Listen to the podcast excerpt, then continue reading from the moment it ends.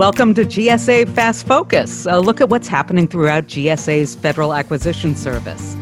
I'm Joan Kornblith, and I really should say welcome to our inaugural edition of FAS Focus. Thanks for tuning in to our debut podcast.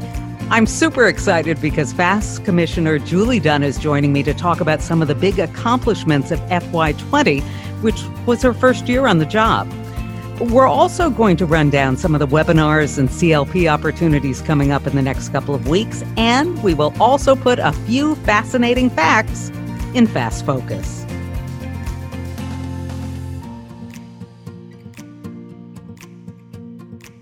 Welcome back to FAS Focus. So, look at what's happening throughout GSA's Federal Acquisition Service. I'm Joan Kornblith, and in just a couple of minutes, I'll be talking with FAS Commissioner Julie Dunne about her first year in that role and some of the highlights of the past 12 months. But first, there is always a full plate of FAS specific webinars and trainings coming up. I know that you've been hearing a lot recently about multiple award schedule consolidation. If you or anyone you know has questions about MAS consolidation, our MAS PMO team can help you out. They have got a monthly webinar devoted to answering your questions. The next MAS AMA, and that stands for Ask Me Anything, is coming up on November 19th.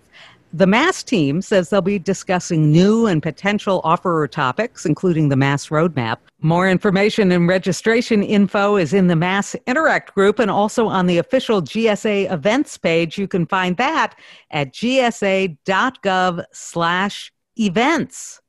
You can also email maspmo at gsa.gov. That is M A S P M O at gsa.gov and ask for details. I'm going to also see if we can get that link in our FAS Focus podcast description for you.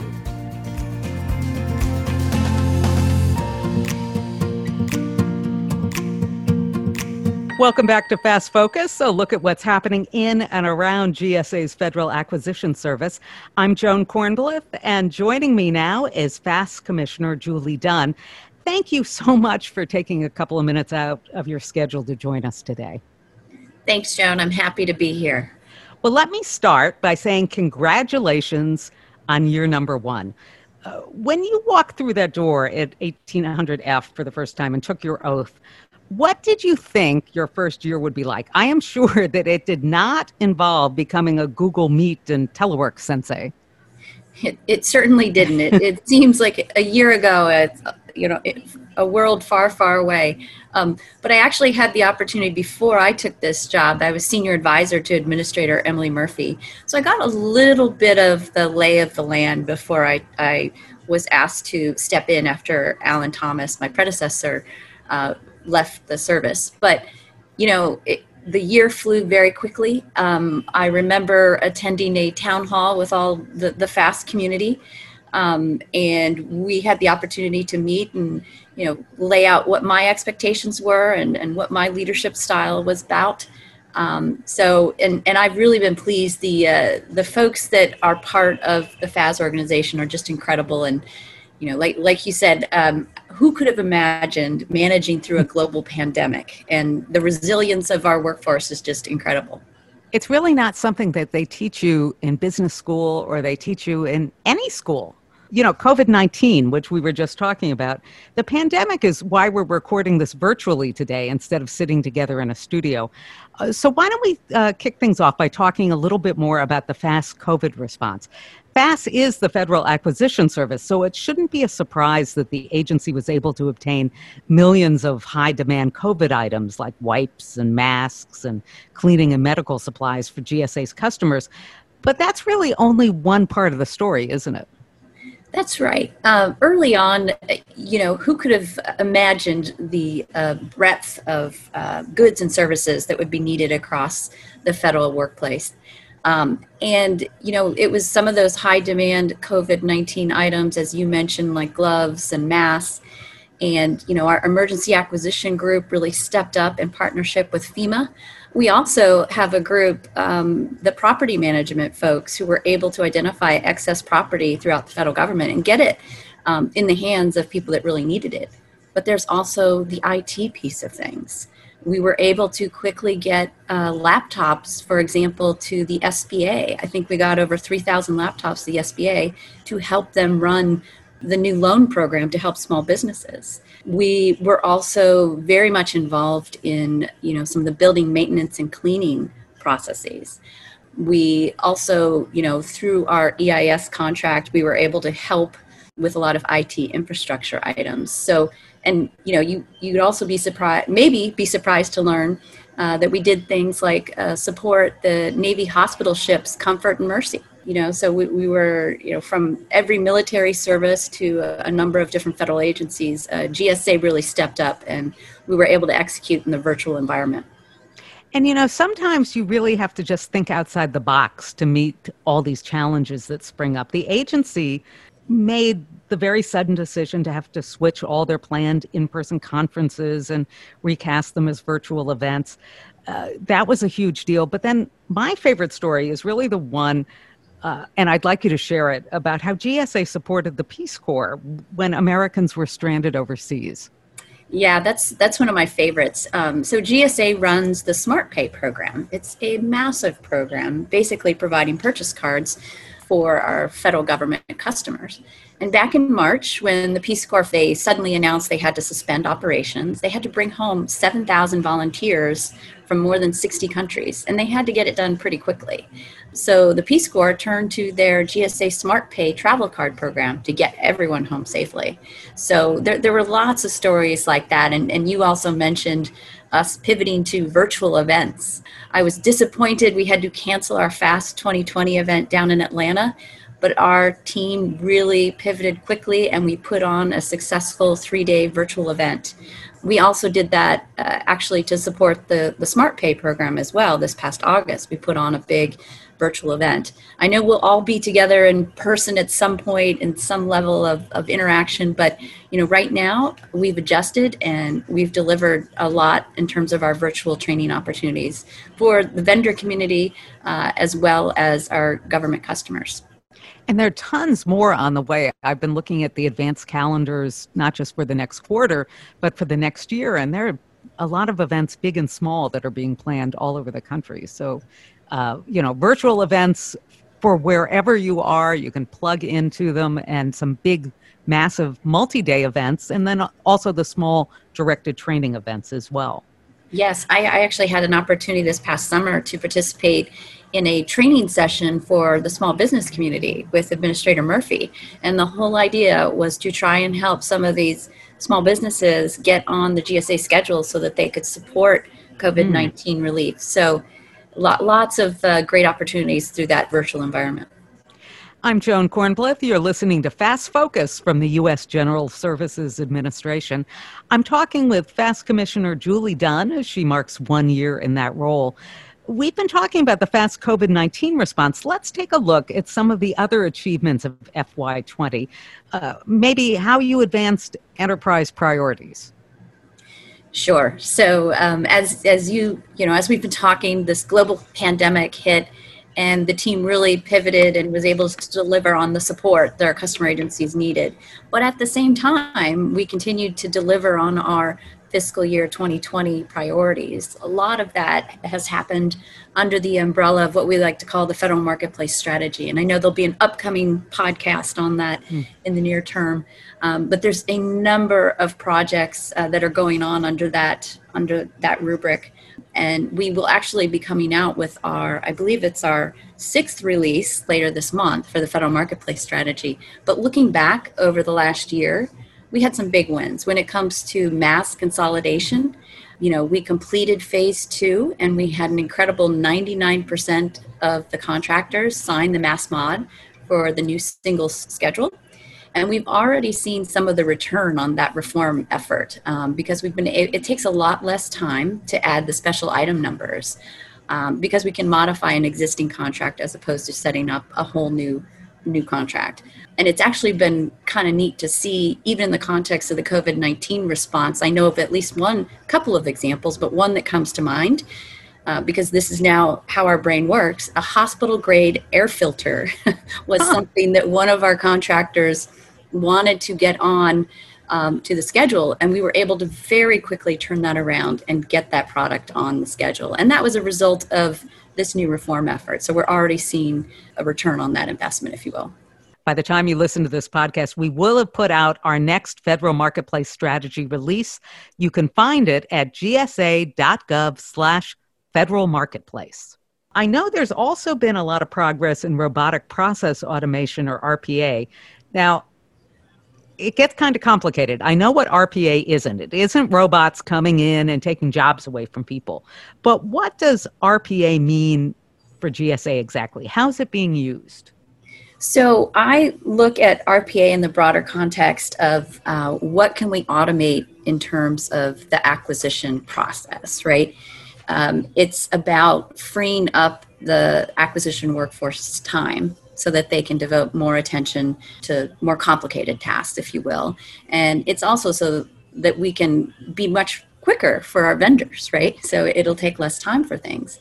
So you know we can't we're not going to automate everything we're going to look for opportunities where where there's some efficiencies and this is something gsa writ large has been working on but in the acquisition context earlier this year uh, we launched what we like we like to call the truman bot aptly named over you know President Truman since he uh, signed the authorizing legislation for GSA.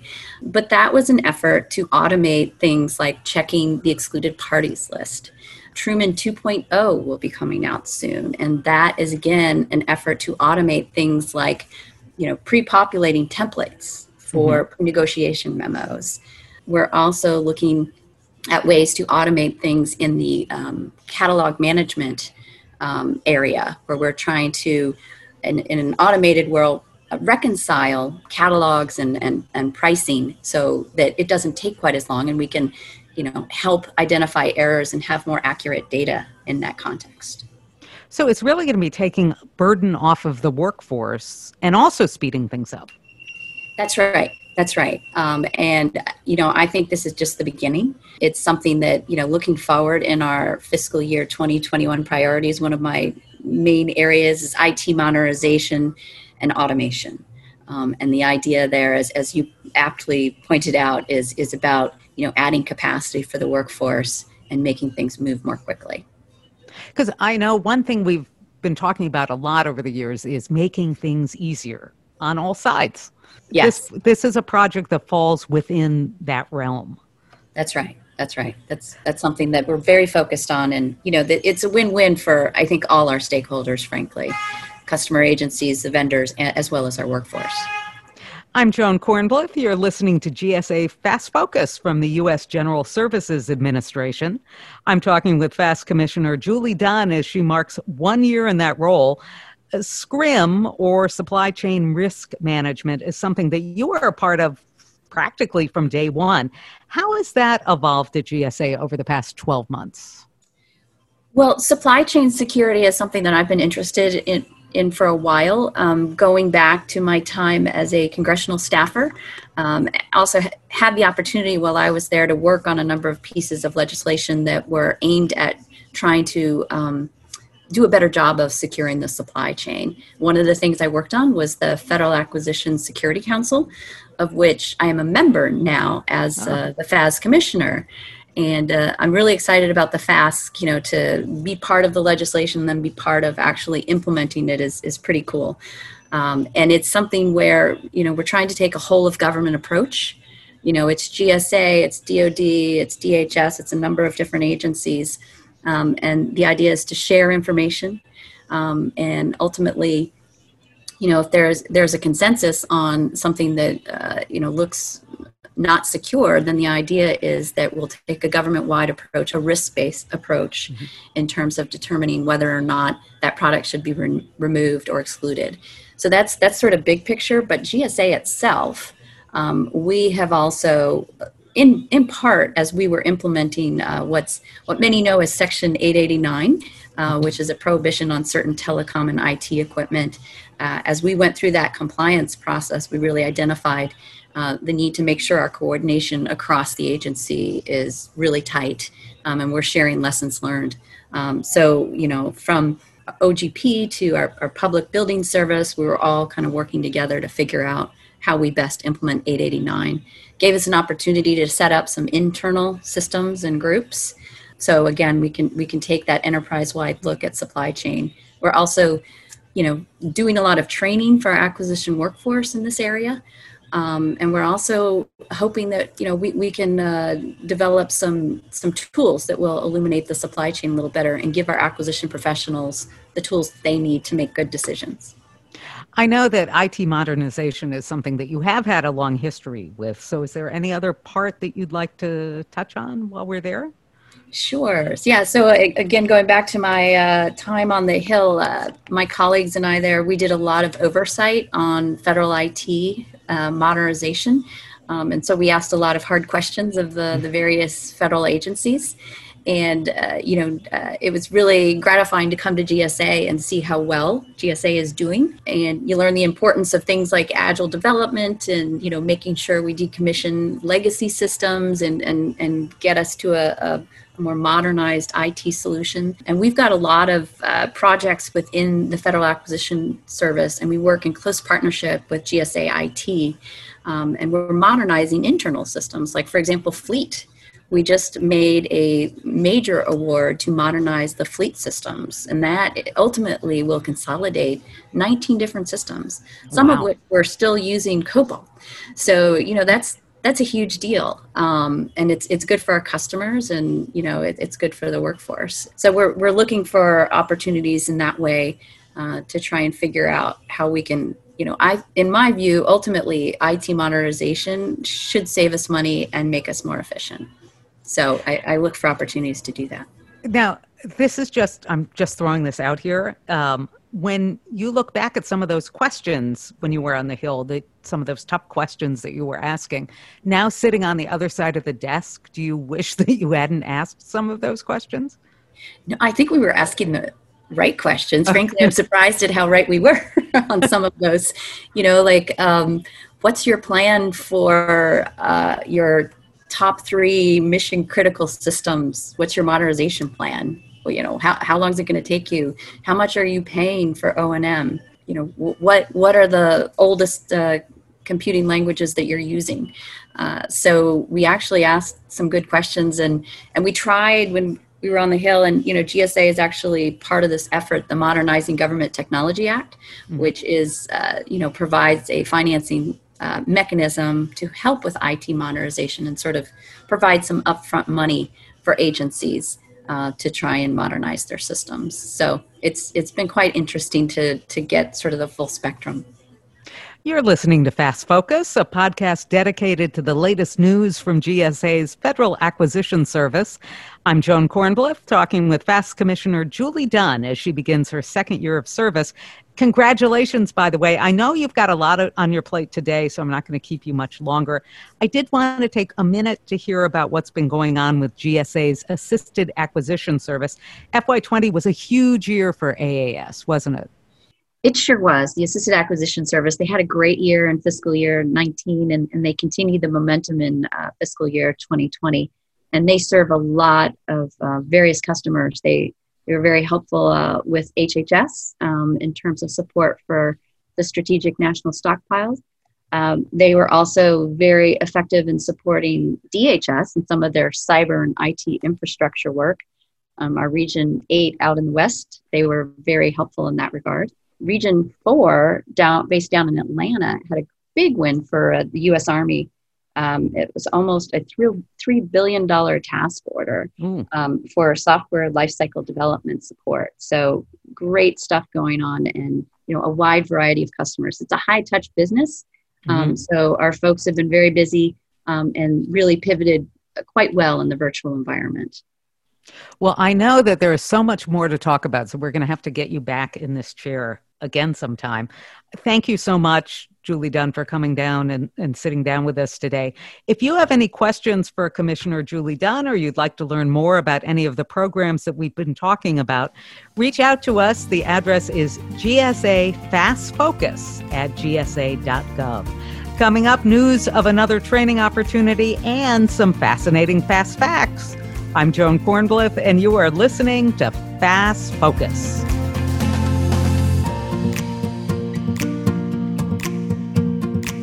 Welcome back to FAS Focus, a look at what's happening throughout GSA's Federal Acquisition Service.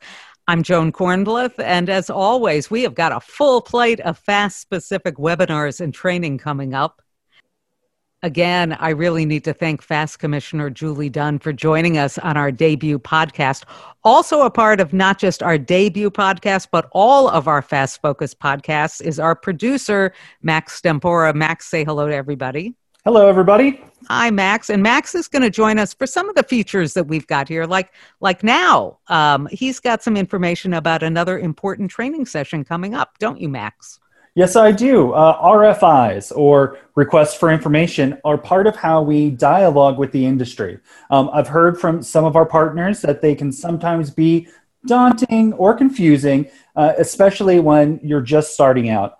I'm pleased to see that we've got a session coming up on November 24th that's dedicated to explaining more about RFIs and how they can be a useful tool for businesses of all sizes. Our Market Research as a Service, or MRAS, team is putting this one on. Any idea of what's this one's all about? Uh, I mean, beside market research. uh, you know, it's funny you should ask. MRAS is calling this training Making market research easy, enhancing industry partnerships. The description says that attendees will walk away with a better understanding of why GSA collects industry responses and how the collected data shapes future purchasing decisions. Looks like they'll be offering insights into how to respond to GSA's RFIs by providing tips and tricks from the experts on how best to fill out these important surveys.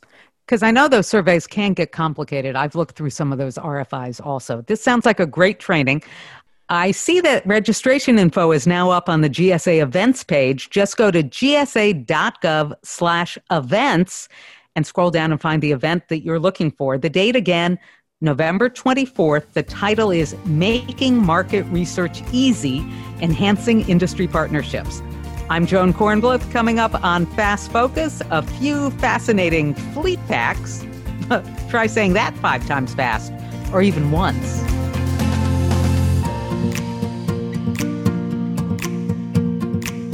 Welcome back to GSA FAS Focus. I'm Joan Kornbluth. We are almost out of time for today. I did want to leave you with a few fascinating fast facts this week about our GSA fleet. Did you know well, actually, Max, since you're here, I'm going to turn this around and I'll ask you this question. Do you know what the most popular vehicle in the GSA fleet is? I will give you a hint. It is not an executive sedan. Oh, man, that's a, a tough one. I would definitely go for the sedan um, as my first guess. Um, but you're saying that's not it. Uh, maybe. You may have one. Maybe is it a like a SUV, a like Chevy Suburban or something? Well, you're kind of close. It's a minivan. Oh, a minivan. minivan. Wow. Yep. In FY 2018, the last year I had official numbers for, 30 agencies leased minivans from GSA Fleet. And if, if you want to go way back, almost 85,000 minivans were leased through GSA Fleet between 1999 and 2018. That is a lot of seating capacity provided by Fleet. Okay, we got time for one more. In case you are wondering, the most popular colors are for we're talking about for vehicles. Most popular colors. Do you want to guess? Uh, I'm thinking black. Wrong. Light white and dark blue. I, I think you'll get this one. The least common color for a GSA fleet vehicle.